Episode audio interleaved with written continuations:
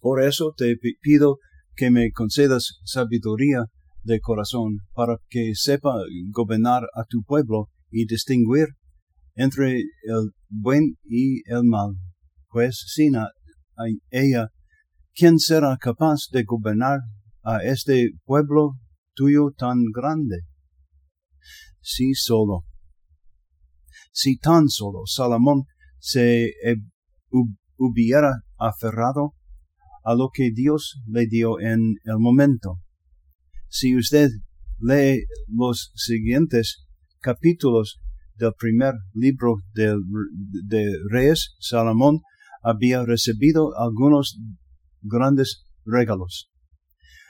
Al siguiente historia del regalo de Dios, a él es el ejemplo de sabiduría que él mostró cuando las dos mujeres vinieron a él con un niño muerto y un niño vivo. Pidió espada y iba a cortar al niño vivo en dos. Pero la madre habló y dijo que no le dé el niño a la, a la otra mujer. Salomón entonces sabía quién era la verdadera madre y fue alabado por su sabiduría. El primer libro de Reyes continúa con eh, algunos detalles de cómo construyó el templo y su palacio y el palacio para su novia egipcia.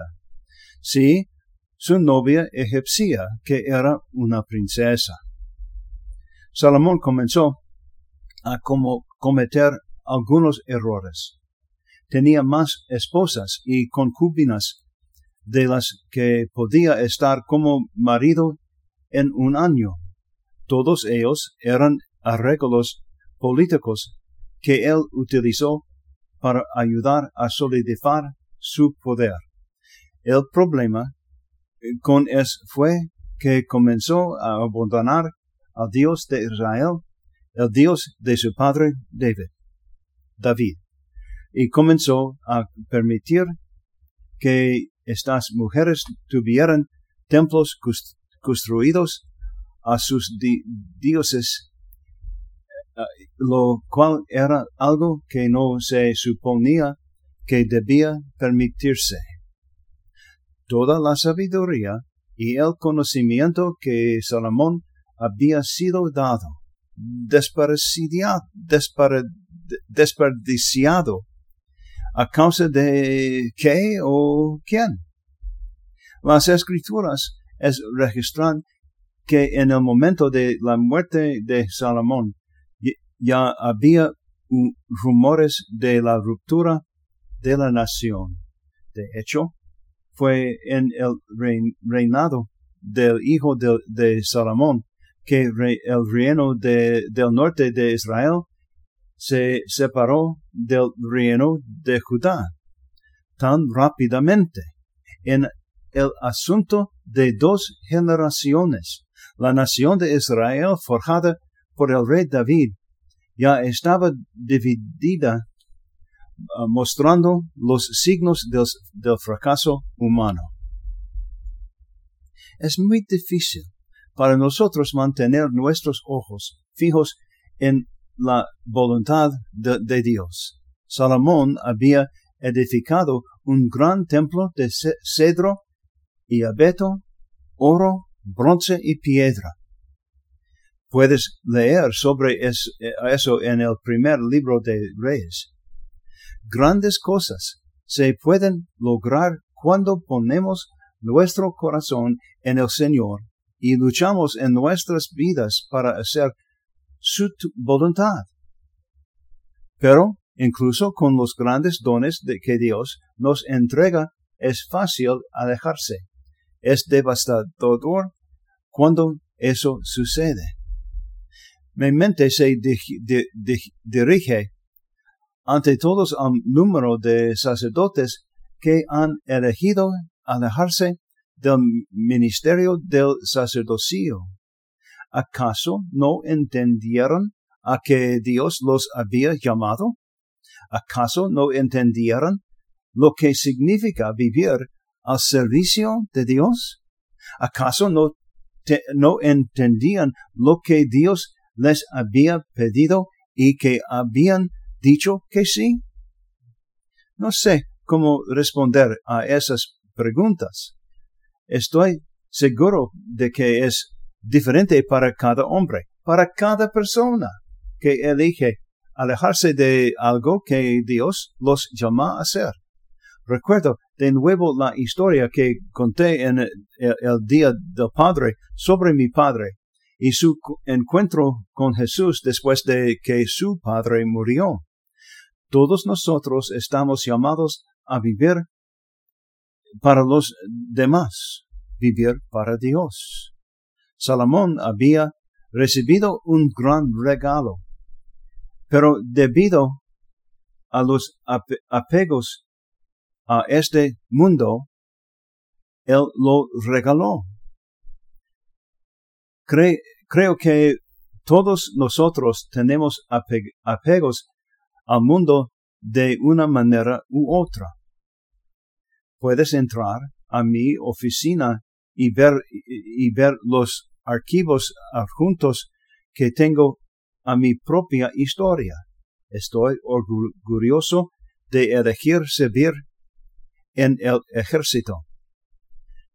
Queda solo en segundo lugar a la, a la certeza de que tomé la decisión correcta de convertir, convertirme en sacerdote. ¿Qué gracias has recibido que, puedes señalar como la mano de Dios tocando tu vida? Salomón había recibido un gran regalo y su deseo inicialmente era servir al pueblo de, de, Israel, para servir a los que él era el rey, por el servicio a Dios. Pero, ¿qué pasó? Quitó los ojos de lo que debería haber sido central en su vida.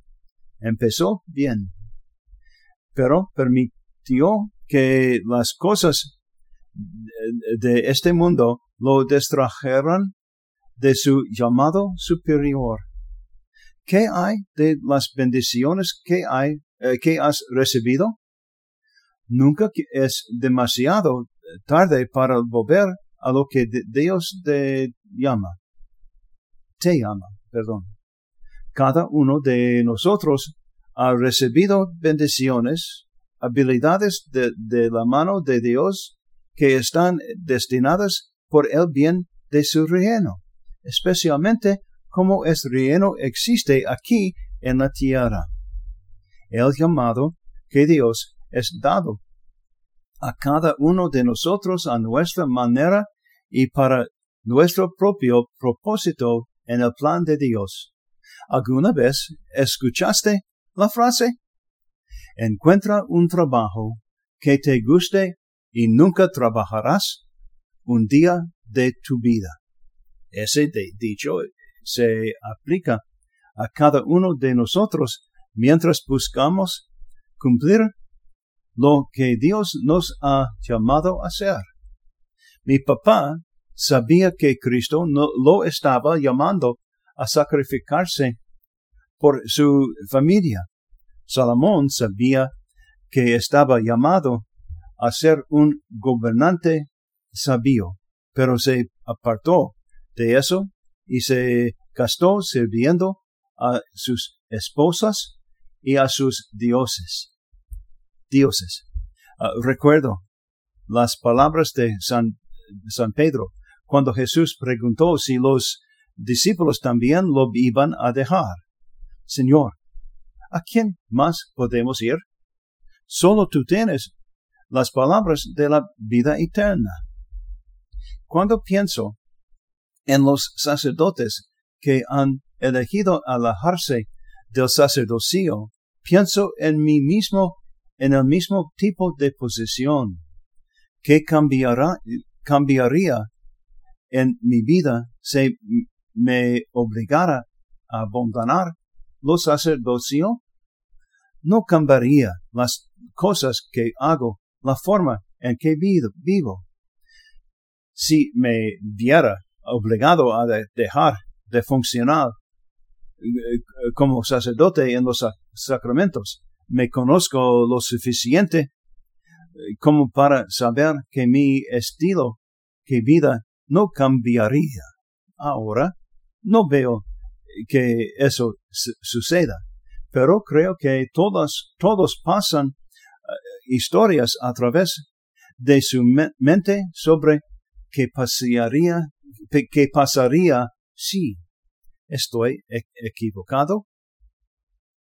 Aquellos de ustedes que viven como viudas o viudos saben el tipo de pensamiento que tengo aquí. No esperabas este tipo de cambio en sus vidas. Aquellos de ustedes que han perdido un trabajo que tuvieron durante tal vez décadas entienden de lo que estoy hablando. Pero vuelvo otra vez a una de las líneas de la escritura que considero muy querida. Es una línea de Josué en el Antiguo Testamento. Y hablando de estos, estos años antes. En cuanto, en cuanto a mí y a mi casa, serviremos al Señor. Aquí creo que mi padre tuvo éxito también. Creo que Salomón fracasó. Y ruego que todos nosotros permanezcamos fieles al llamado que Dios ha dado en nuestras vidas. Que Dios nos dé a cada uno de nosotros la fuerza y el valor necesarios para escuchar a Jesús decirnos al final de nuestra vida, bien hecho, siervo fiel, entra en la alegría de tus amos. Y, por cierto, a ustedes jóvenes, todavía tratando de averiguar a que Dios los está llamado, considera la, el sacerdocio o la vida religiosa. No puedo pensar en una mejor persona para trabajar de Jesús. Amén.